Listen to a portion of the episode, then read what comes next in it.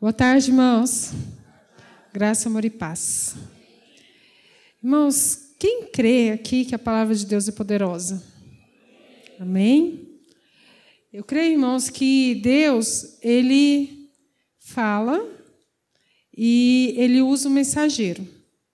Nós somos apenas mensageiro do Senhor.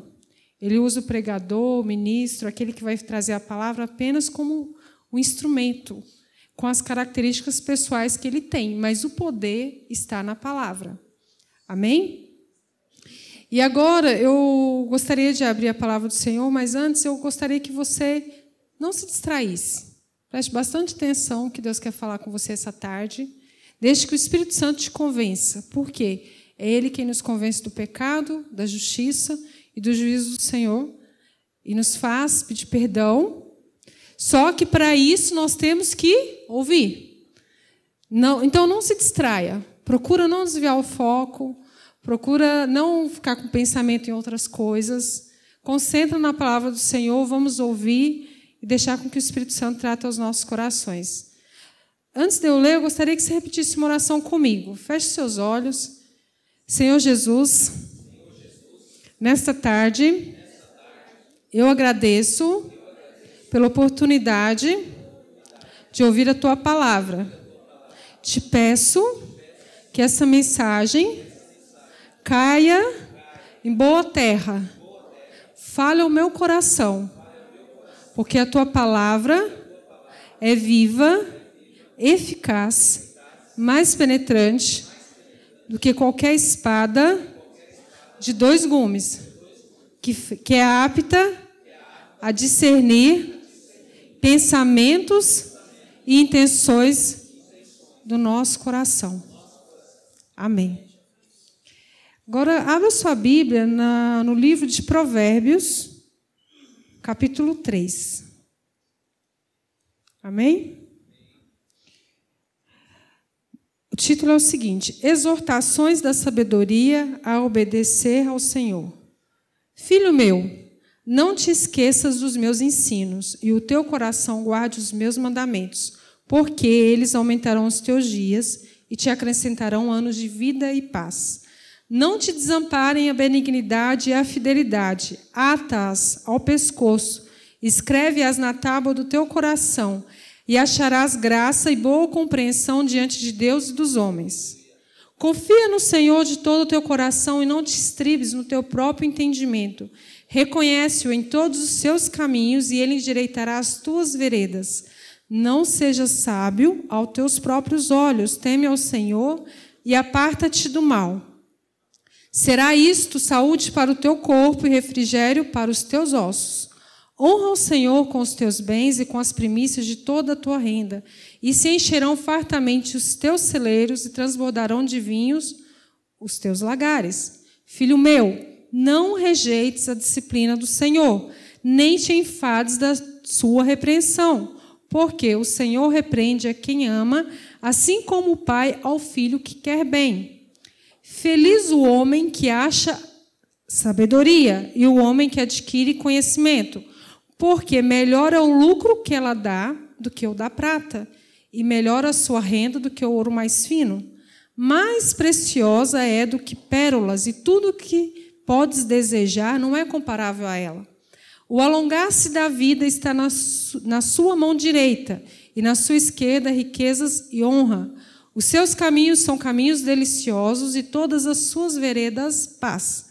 É árvore de vida para os que a alcançam, e felizes são todos os que a retêm. O Senhor, com sabedoria, fundou a terra, e com inteligência estabeleceu os céus. Pelo seu conhecimento, os abismos se rompem, as nuvens destilam orvalho. Filho meu, não se apartem as coisas, estas coisas dos teus olhos. Guarda a verdadeira sabedoria e o bom siso, porque serão vida para a tua alma e adorno ao teu pescoço. Então andarás seguro no teu caminho e não tropeçará o teu pé. Quando te deitares, não temerás. Deitar-te-ás e o teu sono será suave. Não temas o pavor repentino, nem a arremetida dos perversos quando vier, porque o Senhor será a tua segurança e guardará os teus pés de serem presos. Não te furtes de fazer o bem a quem de direito, estando na tua mão o poder de fazê-lo. Não digas ao teu próximo, vai e volta amanhã, então tu darei, se o tens agora contigo. Não maquines o mal contra o teu próximo, pois habita junto de ti confiadamente. Jamais pleiteis com alguém sem razão, e não, se não te houver feito mal. Não tenhas inveja do homem violento, nem sigas nenhum dos seus caminhos, porque o Senhor abomina o perverso, mas aos retos trata com intimidade. A maldição do Senhor habita na casa do perverso, porém a morada dos justos ele abençoa. Certamente ele escarnece dos escarnecedores, mas dá graça aos humildes. Os sábios herdarão honra, mas os loucos tomam sobre si a ignomínia. Senhor Jesus, eu te agradeço pela tua palavra, Pai. Senhor, nos conduza, Senhor. Espírito Santo, fala aos nossos corações, ó Deus, e nos dá entendimento, ó Pai, daquilo que o Senhor quer falar conosco nesta tarde. Me coloca à disposição do teu Espírito, Senhor. Leve, Senhor, a falar o que o Senhor deseja, ó Pai, em nome de Jesus. Amém?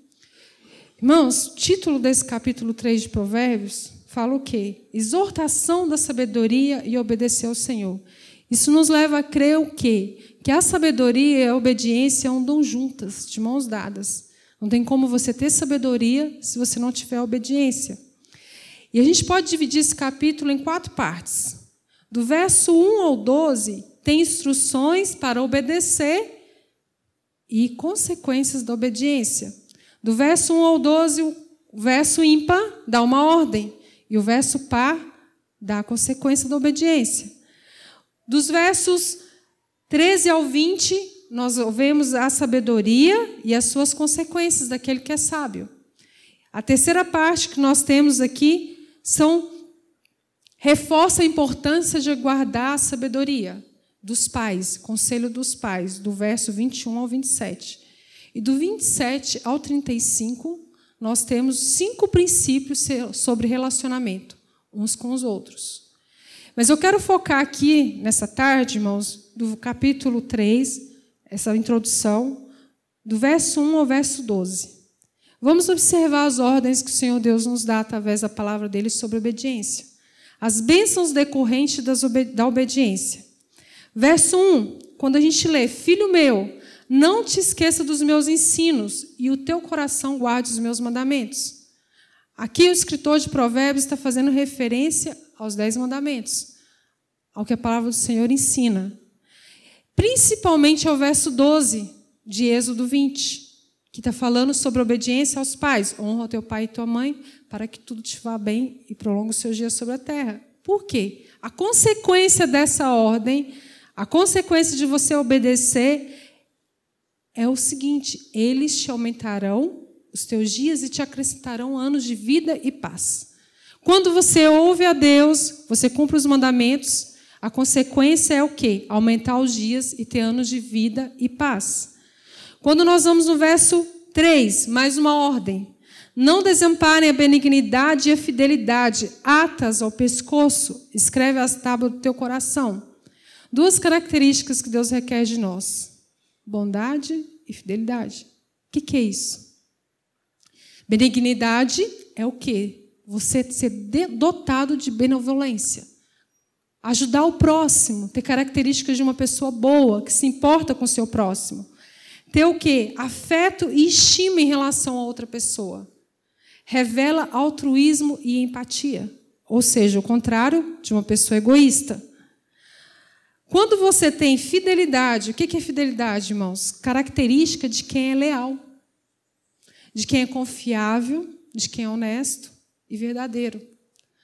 Ou seja, tem compromisso com aquilo que assume, que infelizmente está em falta hoje em dia.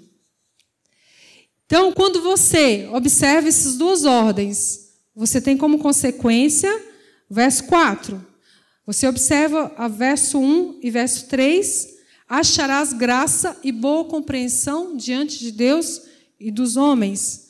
Significa que você vai ter o quê? A sabedoria e a obediência vai te proporcionar longevidade e uma reputação exemplar na sociedade, no meio que você convive, na sua família, onde você estiver. A consequência da obediência é isso. Verso 5, três atitudes que Deus requer de nós. No verso 5, confia no Senhor de todo o teu coração, não te estribes no teu próprio entendimento. Deus quer de nós que nós que confiemos nele. Depois, não se estribar no seu próprio entendimento. O que quer dizer isso, irmãos? Não se firmar, não se apoiar naquilo que você entende que é o certo, mas confiar antes nele, obedecer o que a palavra dele diz, se sustentar no que o Senhor tem para você. E depois reconhecer a liderança divina, o que Deus está te direcionando a fazer, a palavra dele. E a resposta para você fazer isso, confiar no Senhor de todo o teu coração, não se estribar no seu próprio entendimento, reconhecê-lo em todos os seus caminhos, ele endireitará as suas veredas. Isso nos dá a ideia, irmãos, que Deus ele responde operando na nossa vida de alguma forma. Que, que consiste em endireitar as nossas veredas? Direção de Deus. Inclui remover obstáculos na sua vida, coisas que você não pode fazer sozinho. E Deus ele vai fazer isso. Porque você está antes confiando nele, observando a palavra dele, não se apoiando naquilo que você entende e reconhecendo a liderança dele na sua vida. A gente está falando nessa tarde, irmão, sobre a obediência. E ser obediente é um desafio. Não é fácil obedecer. E quando a gente fala de obediência, você tem que ser obediente a alguém. Isso inclui autoridade. Você vai ser obediente à Bíblia, ao Senhor, a alguma autoridade que Deus instituiu a sua vida, aos seus pais, ao pastor, alguma figura de autoridade. E nós vamos ver aqui mais adiante o tanto que é difícil ser obediente. Continuando aqui, verso 8. O que, que a palavra diz no verso 7? Não seja sábio aos teus próprios olhos, teme ao Senhor e aparta-te do mal. Não ache que você sabe tudo. Porque quando você é muito autoconfiante e acha que tem todas as respostas, você se arrisca demais. Mas o que, que a palavra de Deus fala sobre a sabedoria? Que o princípio da sabedoria é o temor ao Senhor. Quando você teme a Deus, você vai ter medo de fazer algumas coisas. Então você não vai se julgar o sabichão, a pessoa que sabe tudo e que vai fazer o que der na sua cabeça. Você vai temer a Deus e vai observar e vai pedir a direção do Senhor antes de tomar alguma decisão. Qual a consequência disso, irmãos? Será isto saúde para o seu corpo e refrigério para os seus ossos. Amém? No verso 9: honra ao Senhor com os teus bens e com as primícias de toda a tua renda. Nós já falamos sobre isso há um tempo atrás. Deus espera que nós honramos a Ele, nós honremos a Ele. Como? através daquilo que Ele nos dá. Com seus bens e com as primícias, dando a Ele o melhor que você tem, do seu tempo e dos seus ganhos também, daquilo que vem até a tua mão financeiramente. A consequência, prosperidade. Verso 10. E se encherão fartamente os teus celeiros e transbordarão de vinho os teus lagares. Você vai ter abundância. O Senhor promete, a palavra dele que está dizendo isso. Verso 11: Não rejeites a disciplina do Senhor. Por quê? Porque a palavra de Deus fala: Nem te enfades da sua repreensão. Porque em algum momento Deus vai disciplinar nós como seus filhos. A Bíblia fala aqui, consequência disso, o Senhor repreende a quem ama, assim como o pai ao filho a quem quer bem. Então, se Deus ele disciplina, se ele repreende, se ele exorta, é porque ele ama. Porque se ele não amasse, ele não faria isso. Então, nós temos que ficar felizes quando vem a disciplina, a repreensão do Senhor. É isso que a palavra do Senhor está dizendo. O que é disciplina, irmãos? Nós precisamos entender, para a gente poder aceitar a disciplina do Senhor. Ele pode ser aplicado em vários campos da nossa vida, sempre se referindo a um tipo de atitude. Se aplica à obediência a regras, aos superiores, ao seguimento de um plano ou uma agenda, e também pode se referir à qualidade de seguir com firmeza, apesar das circunstâncias adversas. Só que a origem da palavra disciplina é algo muito interessante. Vem do latim, que significa discípulos, aquele que aprende. Vem do verbo discere, que significa aprender.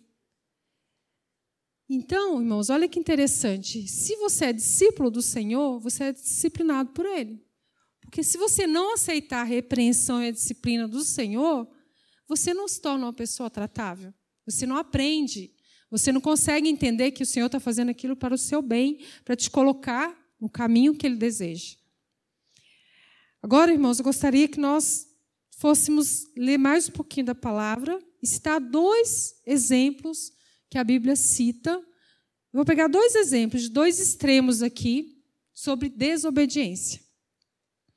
Primeiro deles, nós vamos falar um pouquinho do povo de Israel, quando saiu do Egito. Lá no livro de Êxodo, a partir do capítulo 1, nós vemos o Senhor libertando o seu povo.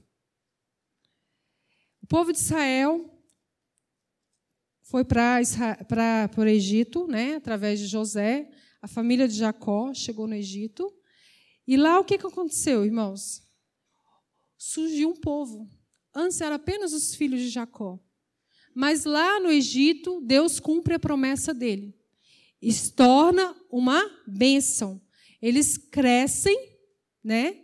E eles tornam um povo naquela terra, o povo hebreu.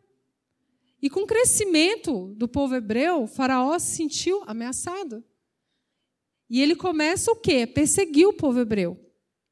Ele ordena que as parteiras, toda vez que nascessem filhos, né, elas matassem os filhos dos hebreus. E se, e se fosse menina, permanecia viva. Só que as parteiras, elas não matam os filhos dos hebreus. Aí o faraó questiona, chama as duas parteiras, fala: por que vocês estão matando as, os filhos dos hebreus? Eles continuam nascendo, menino, menino, menino. Aí elas falam, porque elas, as mulheres hebreias são fortes. Então, quando a gente chega para fazer o parto, o bebê já nasceu. E dessa forma, elas não cumprem o mandamento do faraó. E elas continuam fazendo os partos. Normalmente, o povo continua multiplicando. Continua multiplicando, o faraó se sente ameaçado. E aí o que, que ele faz? Lá em Êxodo, capítulo 1, verso 11 ao 14. Vamos ler lá rapidinho. 11 ao 14. E os egípcios puseram sobre os feitores de obras para os afligirem com suas cargas. E os israelitas edificaram a Faraó as cidades celeiros, Pitom e Ramsés. Mas quanto mais os afligiam, tanto mais se multiplicava e tanto mais se espalhavam, de maneira que se inquietavam por causa dos filhos de Israel. Então os egípcios, com tirania, faziam servir os filhos de Israel. E lhes fizeram amargar a vida com dura servidão em barro, em tijolos e com todo o trabalho no campo, com todo o serviço em que na tirania o serviam. Então, Faraó começou a ser tirano, começou a colocar uma carga pesada em cima dos escravos. Eles já estavam naquela terra como o povo escravo.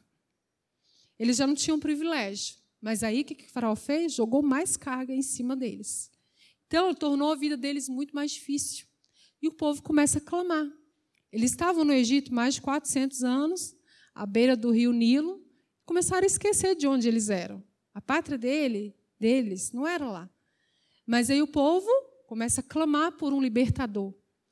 E o que, que acontece? Deus vem e levanta Moisés. A partir do capítulo 3 do livro de Êxodo, Deus fala com Moisés e escolhe ele como libertador, para tirar o povo dele daquela terra de escravidão. E no, no, livro, no capítulo 5 até o capítulo 12, a gente vai lendo e vendo como que Deus começa a fazer o processo de libertação do povo daquela terra, para sair do jugo de escravidão de Faraó. Ele vai até Moisés, manda Moisés e Arão como mensageiros para falar com Faraó e começa a enviar as pragas. E Deus começa a agir. Só que, irmãos, o que, que acontece? Naquela época, o Faraó era considerado filho dos deuses. Então, ele se achava um Deus nessa terra. O que, que Deus faz? Deus vai mostrar para ele que ele era o Deus verdadeiro.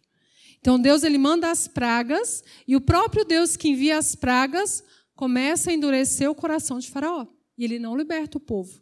Mas Deus está agindo, Deus está dando sinais, Deus está fazendo as coisas acontecerem. E nos capítulos seguintes do livro de Êxodo, do capítulo 12 para frente, a gente vê Deus tirando o povo de Israel com mão forte do Egito, com mão poderosa. Por quê? Ele começa a fazer sinais, maravilhas. O povo sai do Egito e imediatamente eles encontram Mar Vermelho. Deus é o quê? Abre o Mar Vermelho, eles passam em terra seca e acaba com o exército de Faraó. Em seguida, o que, que acontece? Deus transforma as águas amargas em água doce, potável próprio para o consumo, mas um sinal de maravilhas. Manda o maná e codornizes no deserto para alimentar o povo. Cai chuva do céu, literalmente, de comida. Então o povo não morre de fome, eles estão em pleno deserto. Faz jorrar água da rocha. E Deus está provando que Ele é Deus para o povo. Ele está mostrando, através de sinais, de maravilhas, que é Ele quem está libertando o povo do jugo de escravidão. Ele que está conduzindo o povo na caminhada do deserto. E mais na frente, Deus dá o quê? A vitória contra Maleque, que a pastora Vânia pregou aqui esses dias. Então, um povo que não era preparado para a guerra, que não tinha armas, não tinha soldados, consegue ganhar uma luta, uma batalha, uma guerra contra Amaleque. Deus fortalece o povo, o povo vence. E mais na frente, no livro, no capítulo 20 de Êxodo, Deus ele institui os dez mandamentos. Aí Deus começa a falar: ó, a partir de agora, vocês têm instruções. Vocês têm que me obedecer, os princípios são esses. Deus já está se revelando ao povo, está fazendo um caminho com eles. Só que, irmãos, aí chega no capítulo 24 de Êxodo, Deus faz uma aliança com o povo. Nós vamos ler daqui a pouco. Deus pega e faz uma aliança com o povo. Ele institui, faz o sacrifício. Vamos selar a nossa aliança. Aí no capítulo 24, do versículo 12 ao 18, Deus chama Moisés para subir novamente ao Monte Sinai. Porque ele já tinha chamado Moisés um tempo atrás. Moisés tinha subido. E Deus chama ele novamente para falar com ele, para dar instruções claras de como ele deveria seguir dali em diante. Irmãos, e Deus fala com ele, e lá ele permanece 40 dias e 40 noites. Só que olha a atitude e a conduta do coração desse povo quando chega no capítulo 24. Vamos lá, Êxodo 24. Deus está lá no Monte Sinai falando com Moisés. E lá Deus está falando sobre a construção do tabernáculo, como que Ele quer que seja. Todas as peças e partes do tabernáculo, em detalhes. Deus dá grandes detalhes de como tinha que ser. Deus escolhe Arão e seus filhos para o serviço do sacerdócio fala a respeito das ofertas e até sobre as obras, quem deveria fazer. Chega no capítulo 24, Deus está lá falando com Moisés. Né? Aí chega no capítulo 32, olha só como que o, o povo faz. Mas vendo o povo que Moisés tardava em descer do monte, acercou-se de Arão e lhe disse: Levanta-te, Faze-nos deuses que vão adiante de nós, pois quanto a este Moisés, o homem que nos tirou do Egito, não sabemos o que lhe terá sucedido. Observem aqui, nessa frase, irmãos, quanto a este Moisés. O povo está zombando de Moisés. Quem tirou eles do Egito foi Moisés ou foi Deus? Quem que deu sinais às dez pragas? Foi Moisés ou foi Deus? Então o povo zomba. E em todas as lutas anteriores que eles tiveram, que faltou água, que faltou comida, o povo murmurava. Então eles vinham o quê? De uma sequência de murmuração e de reclamação contra Moisés. E Deus já estava irritado com aquela situação, porque toda vez que acontecia um problema, Deus já tinha mostrado para eles no, na saída do Egito que ele quem estava libertando o povo, o povo murmurava e caía no mesmo pecado da murmuração. Quando chega no, no capítulo 32, eles falam dessa forma. E nós sabemos o resto da história. Arão vai lá, pede para todo mundo levar ouro, todas as joias, faz um bezerro de ouro, coloca lá e fala assim: ó, podem adorar. Esse é o seu Deus. Arão também pede a paciência. Já que vocês não querem, então pega esse bezerro e adora. Foi ele que tirou vocês do Egito, então adorem ele. Irmãos, aí o que Deus fala com Moisés? Lá no verso 7. Deus fala o seguinte: Então disse o Senhor a Moisés: Vai, desce, porque o teu povo que fizeste sair do Egito se corrompeu e depressa se desviou do caminho que lhe havia eu ordenado. Fez para si um bezerro fundido e o adorou e lhe sacrificou e diz: São estes, ó Israel, os teus deuses que te tiraram da terra do Egito. Disse mais o Senhor Moisés: tenho visto este povo, e eis que é povo de dura serviço. Agora, pois, deixa-me, para que se acenda contra eles o meu furor, e eu os consuma, e de ti farei uma grande nação. Irmãos, aqui Deus já dá a sentença. Deus falou: não quero mais esse povo para mim. Esse povo é de dura serviço. Eles não se arrependem, eles não se submetem a mim. E outra coisa que nós podemos observar, irmãos, o povo estava blasfemando e reclamando contra Moisés, mas Deus tomou a ofensa para ele. Deus falou: não está reclamando de Moisés, está reclamando de mim. Porque quem tirou esse povo do Egito fui eu. E esse povo só sabe reclamar de Moisés, nada está bom para eles, tudo está ruim. É a figura de autoridade que eu coloquei sobre esse povo para liderar o meu povo para sair do Egito. E ele só sabe reclamar. Eu não quero mais. Tanto é, irmãos, que Moisés insistiu com Deus, e Deus continuou com ele, mas aquela geração morreu no deserto, sem alcançar a promessa, porque Deus já tinha rejeitado. Deus não quis mais saber daquele povo. E o que Deus falou que ia acontecer, aconteceu. Deus deu a sentença. E o povo continuou errando, continuou pecando, e nós vemos na sequência, nos próximos capítulos, tudo o que acontece. Provérbios 29, 1, irmãos, fala o seguinte. Não precisa abrir para a gente ir rápido. É o que está escrito, que Deus acabou de falar com o povo, ó, 29, 1. O homem que muitas vezes, repreendido, endurece a serviço, será quebrantado de repente sem que haja cura. Quem é muitas vezes repreendido, irmãos, não aceita repreensão, de repente vem Deus e quebranta e não tem cura mais, não, irmão. Está na Bíblia. Pessoas de dura serviço que não se sujeitam, não se sujeitam de forma alguma Deus fala através dos profetas, Deus usa a palavra, Deus usa os irmãos, o louvor e a pessoa não se arrepende, não se quebranta, não se dobra. Dura serviço é isso aqui, ó, irmão. Ó. A pessoa não se rebaixa, não se humilha, orgulhosa, não aceita a palavra de jeito nenhum, não entra. Aí, de repente, acontece alguma coisa, ah, Senhor. Não, meu irmão, as suas chances já vieram todas, você desperdiçou todas. Você tem que entender que a palavra de Deus, ela exorta, ela fala, mas Deus ele disciplina também. O Deus que se revelou aqui, ó, no livro de Êxodo, é um Deus de ira pessoal. Ele veio pessoalmente lidar com o povo dele e ele exerceu a justiça dele. E muitas vezes a gente acha que Deus é só maravilha, só amor e a gente esquece da justiça dele. Aqui nós falamos de um povo que é escravizado, que saiu de uma situação totalmente desfavorável. Agora, vamos pegar um homem rico na Bíblia?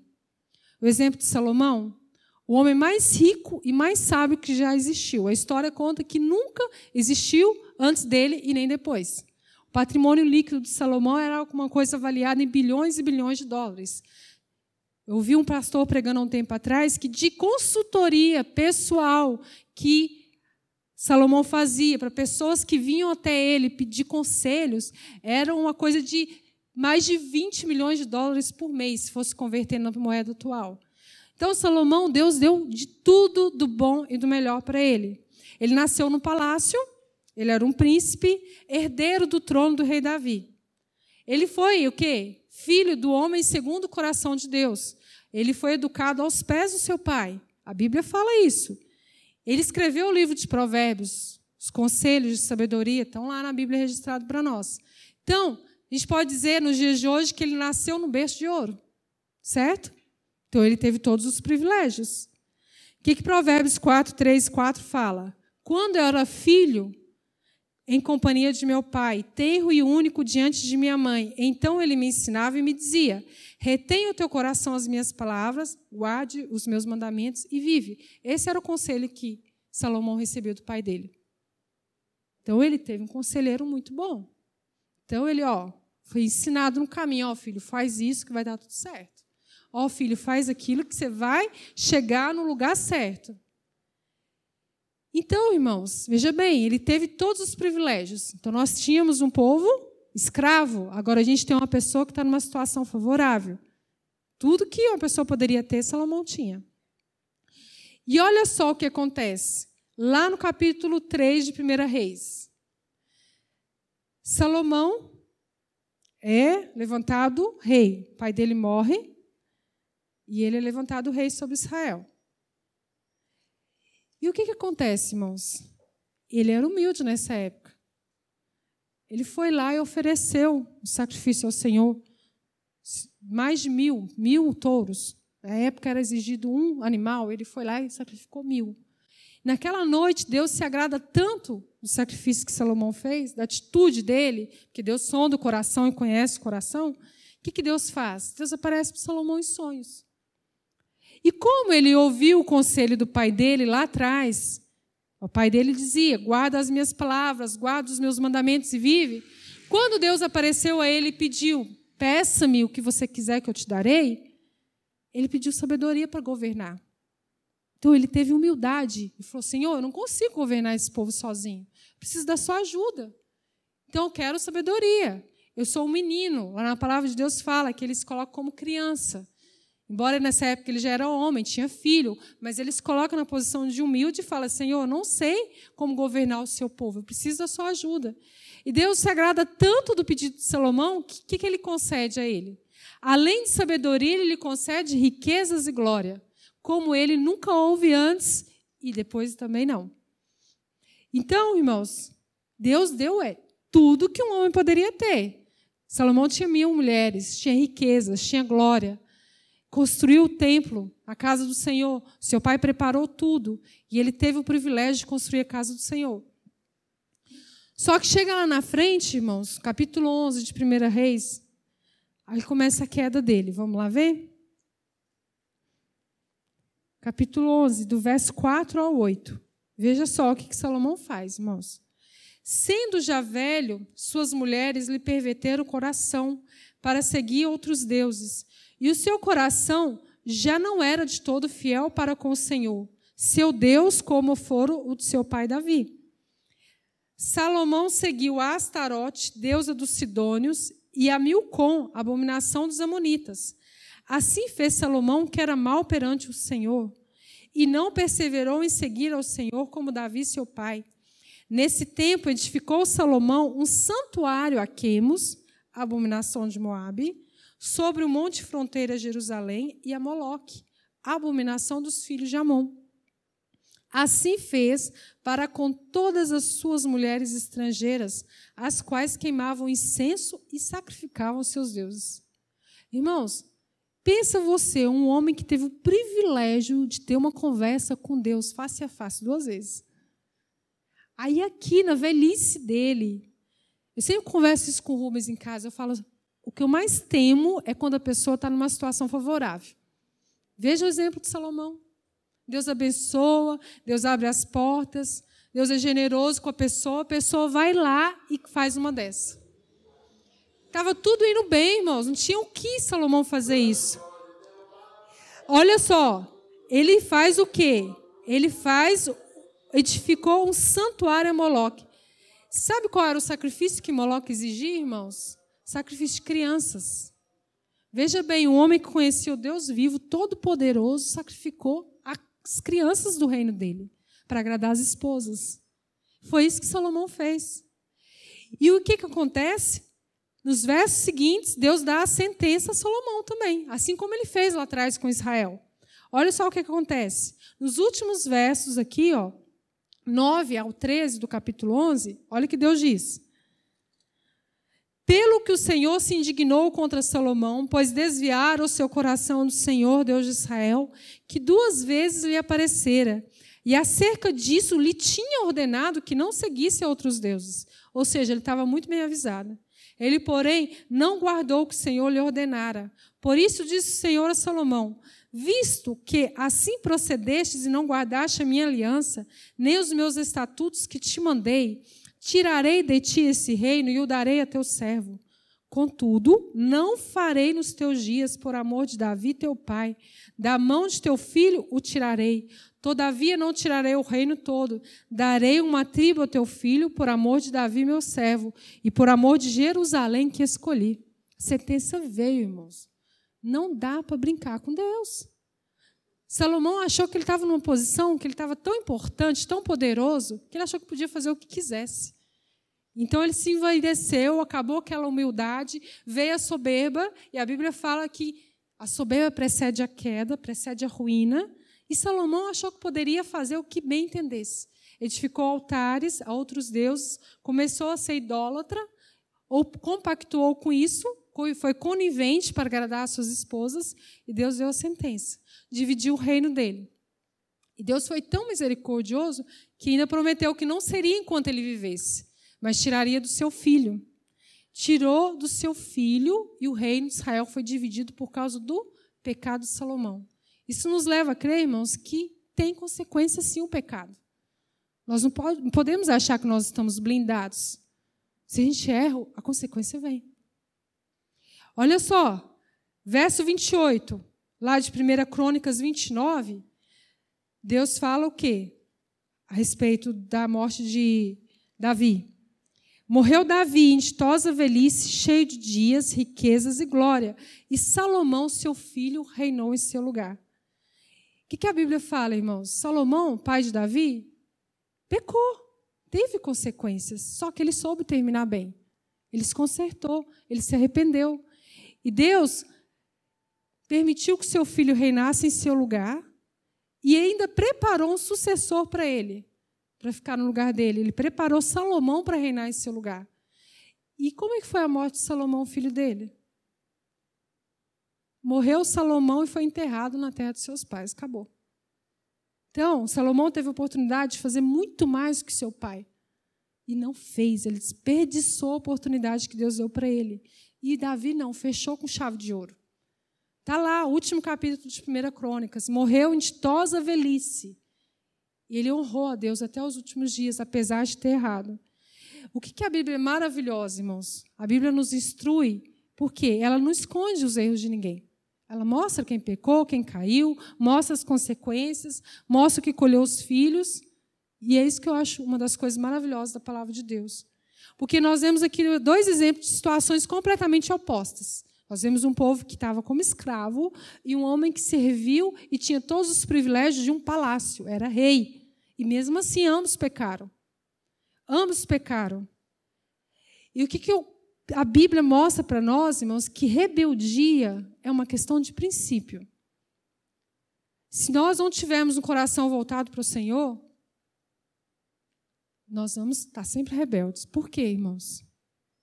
Deus ele condenou a rebeldia lá atrás, bem no princípio. Por que, que Lúcifer foi expulso do céu? E se tornou Satanás. Por quê? Rebeldia. E quando nós servimos a Deus, irmãos, nós temos que entender uma coisa: não devemos desobedecer autoridades, porque as autoridades instituídas pelo Senhor, se não me engano, Romanos 13. Porque isso é um princípio satânico. Desobedecer autoridades. Por quê? Você tem que obedecer, porque obediência é a vontade de Deus, é a maior exigência da Bíblia. Se você não obedece à vontade de Deus, você está fora da vontade de Deus. E se você não obedece o princípio, que é a vontade de Deus, Satanás está no meio. E você está achando que está agradando a Deus, fazendo as coisas que a igreja ensina, a palavra de Deus ensina, mas o seu coração está contaminado com a rebeldia. Adianta alguma coisa? Porque Satanás, irmãos, ele não tem medo quando você está aqui na igreja, vindo aqui, participando, cantando, levantando as mãos. Não. Sabe o que, que Satanás tem medo? Quando nós nos submetemos à vontade de Deus. O que, que a palavra de Deus fala? Resistir, sujeitai-vos, pois, a Deus, resistir ao diabo e ele fugirá de vós. Uma coisa não acontece sem a outra. Primeiro você se submete, se sujeita à vontade de Deus, depois você resiste ao diabo, depois ele foge de você. Então você pode, eu, se a gente não vigiar, nós podemos estar achando que estamos servindo a Deus debaixo de um princípio satânico, que é rebeldia. Por quê? A palavra de Deus fala. Por quê? 1 Samuel 15, 22. Abre lá, rapidinho. 1 Samuel 15, 22. Nós sabemos o que aconteceu aqui. Saul achou que poderia sacrificar. E Samuel veio e repreende a ele. O que Samuel fala? Porém, Samuel disse: Tem porventura o Senhor tanto prazer em holocaustos e sacrifícios, quanto em que se obedeça a sua palavra? Eis que o obedecer é melhor do que o sacrificar, e o atender melhor do que a gordura de carneiros. Essa gordura de carneiros, irmãos, não é sacrifício pela expiação do, do pecado. Era um sacrifício agradável a Deus, com cheiro suave. Então, Deus, naquela época da lei, onde ele exigia, exigia o sacrifício, ele já falou na palavra dele que obedecer é muito melhor do que sacrificar. E nós estamos vivendo uma época que as pessoas não querem obedecer, não querem cumprir princípios, não se sujeitam a nada, querem fazer tudo da cabeça e acham que estão certos. Só que nós estamos, irmãos, aqui, ó, debaixo de autoridade, debaixo da lei, da palavra do Senhor. Se a gente não obedecer, nós estamos fora. Porque, da mesma forma que Deus exerceu o juízo dele lá atrás, ele exerce também na época da graça. Nós vamos ver isso aqui. Porque todo mundo hoje quer colocar na conta da graça. Ah, não, nós estamos na época da graça. Jesus já pagou tudo, tanto faz eu pecar que já está perdoado. Irmão, não é assim que funciona. Não é assim que funciona, irmão. Peca de forma premeditada, intencionalmente, deliberadamente e ainda coloca a conta na graça? Como assim, irmão?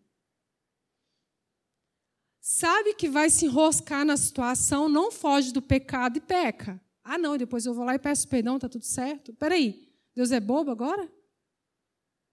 Né? Contraria os princípios que estão na palavra de Deus, sai fazendo alianças erradas, um dos princípios, não se una a julgo desigual. Isso é tudo para todas as áreas da nossa vida. É casamento, é negócio, é tudo. E você sai fazendo o que você quer, o que você bem entende, e depois Deus tem que resolver seus BO? Por quê? Se a Bíblia já instruiu, você não obedeceu. Desrespeita as autoridades, quebra princípio e ainda dá desculpa, que a culpa é do sistema, né? a culpa é dos meus pais. Foi por causa disso, daquilo, daquilo outro. Irmão, Deus é pai, ele não é palhaço. Aí muita gente acha que pode fazer o que bem quer, o que bem entende com a graça de Deus, não é assim que funciona. Ou você que é pai e mãe, sabendo que o seu filho está mentindo, está pecando, está articulando para poder fazer coisa errada, você não corrige ele. Eu não deixo. Se eu perceber que minha filha está fazendo alguma coisa para me enganar, para poder me ludibriar, para fazer o que ela bem quer, o que ela bem entende, você acha que eu vou deixar? Vai ser disciplinada, vai ficar de castigo, vai perder alguns privilégios. E por que, que a gente acha que com Deus é diferente? Que a gente sai fazendo o que bem quer, o que bem entende, não obedece a palavra dele, e depois é só chegar e pedir perdão e está tudo certo. Aí não tem consequência? Irmão, por que, que Davi foi um homem segundo o coração de Deus? Sabe o que aconteceu quando ele pecou? Deus chegou para ele e falou assim: Ó, oh, Davi, essa conta aqui é sua? Aí ele falou: É, Senhor, então paga, é sua, tá? Ninguém vai pagar por você. Aí Deus foi ter a mesma conversa com Adão lá atrás, no jardim do Éden. Chamou ele para o confronto: Vem aqui, Adão. Essa conta aqui é sua, Adão?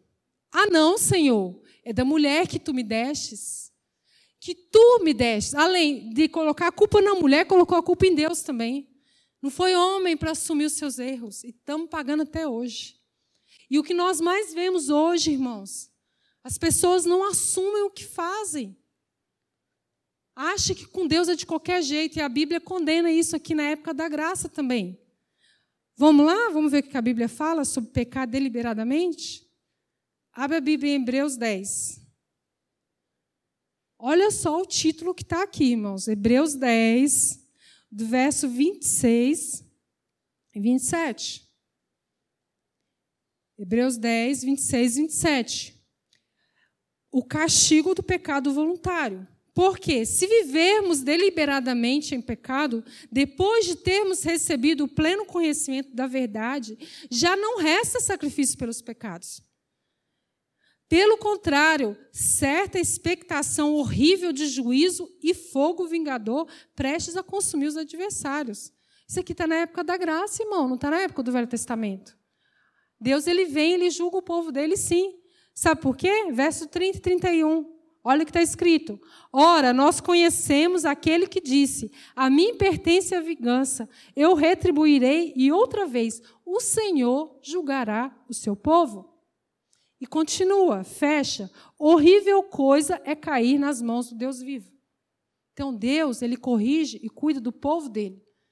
Então, não adianta a gente querer levar um, um, evangelho de meia tigela, fazer as coisas do nosso jeito, da nossa cabeça, não se submete à vontade de Deus, não pratica o que a Bíblia ensina, não ouve os profetas e acha que vai levar a vida do mesmo jeito. Não, tem consequência, um dia a conta chega, porque Deus é justo.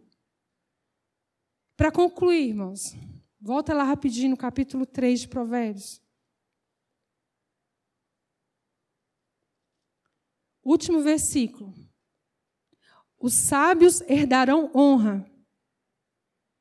Os sábios herdarão honra, mas os loucos tomam sobre si a ignomínia. Resume da seguinte forma: aquele que é sábio, ou seja, aquele que ouve e pratica a palavra, as instruções de todo o capítulo 3 aqui que Deus deixou em Provérbios, então aquele que ouve e pratica tudo que Deus falou lá atrás, recebem. O que é receber? Você herdar algo que não era seu por direito. Você vai receber o quê? A honra. Então, quem ouve, pratica, obedece a palavra de Deus, recebe a honra. Ou seja, valor, reconhecimento. Mas, o contrário disso, os loucos, aquele que ouve e não praticam, que não querem obedecer a palavra de Deus, herdam, tomam sobre si a ignomínia. Ignomínia é uma palavra que não é muito usada no vosso vocabulário de hoje, mas é uma palavra que tem um grande sentido. Significa o quê? Grande desonra causada por um julgamento público, degradação social ou vergonha. Irmãos, Deus requer de nós perseverança. Deus exige de nós. A palavra dele mostra isso de capa a capa, que ele espera de nós obediência e perseverança. Aqui nós lemos as consequências da obediência e da desobediência. E Deus ele dá a opção para nós. Ele nos deixa livres. A escolha é nossa. Obedecer ou não obedecer. Mas ambos têm consequência.